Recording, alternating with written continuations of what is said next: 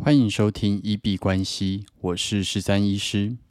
你相信白手起家是有可能的吗？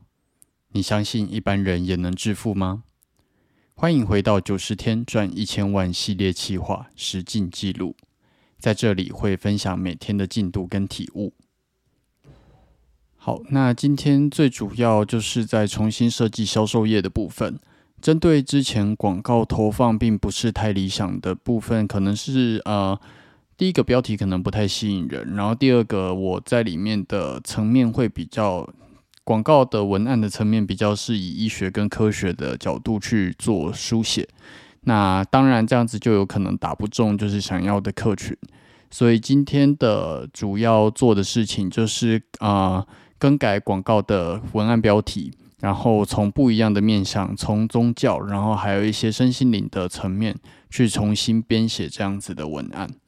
那我自己觉得这个部分，它在 Chat GPT 的设计之下，就会蛮容易做执行。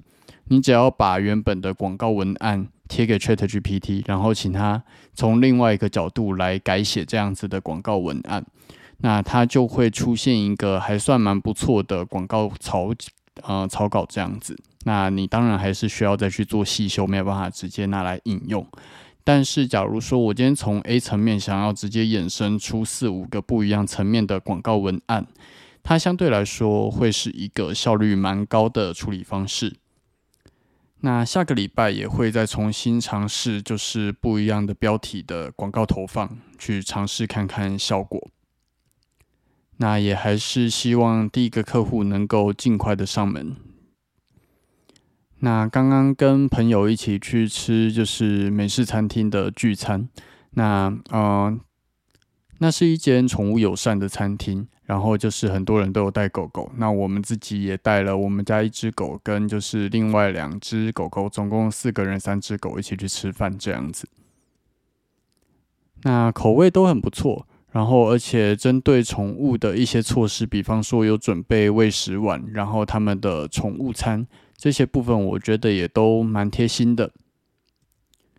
那以这样子的角度去切入的话，其实你的目标客群把它缩小一点点，就是 focus 在就是带宠物的客人身上，看起来业绩其实并也不会比较差。如果在那个地区附近宠物餐厅其实并没有到很多的话，而且相对来说会变成啊想要带狗一起用餐的。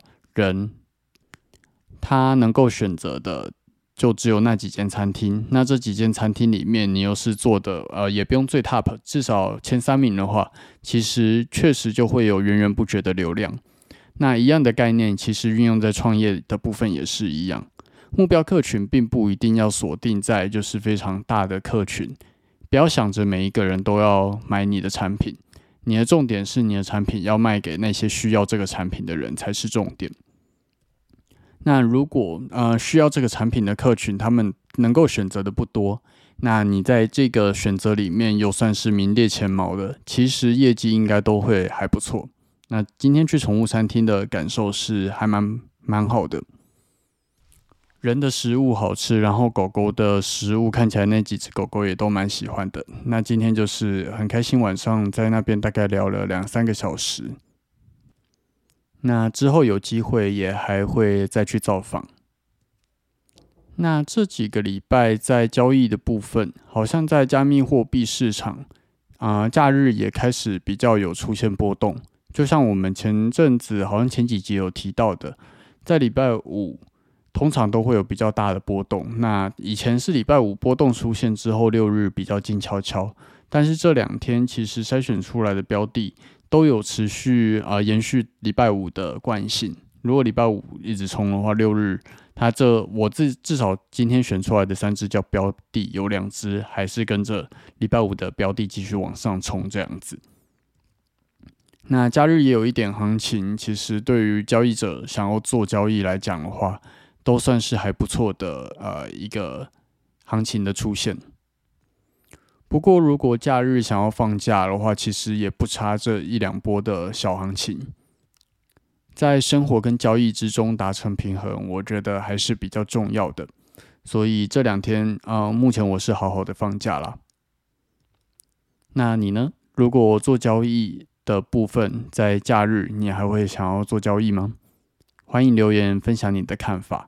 那如果有其他想要交流询问的，都可以在留言区留言给我，无论是 Instagram 或者 Podcast，我都会看到。那我们今天就先聊到这边。